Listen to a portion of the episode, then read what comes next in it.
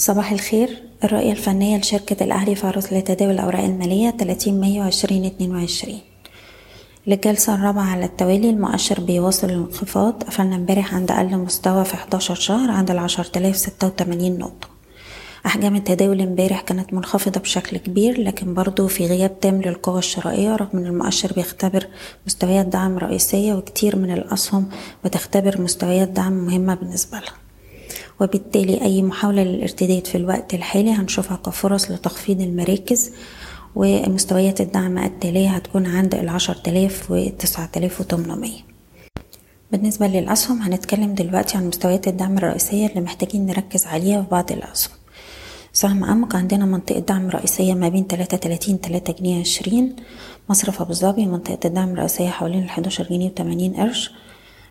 مصرية للاتصالات مستوى الدعم الرئيسي عند الخمستاشر جنيه المجموعة المالية هرمس أربعتاشر ونص حديد عز منطقة الدعم الرئيسية ما بين اتناشر ونص حداشر تمانين طلعت مصطفى حوالين سبعة جنيه وأربعين قرش ومكة حوالين تسعة وتسعين جنيه. بشكركم بتمنى لكم التوفيق. إيضاح الشركة غير مسؤولة عن أي قرارات استثمارية يتم اتخاذها بناء على هذا التسجيل. شكراً.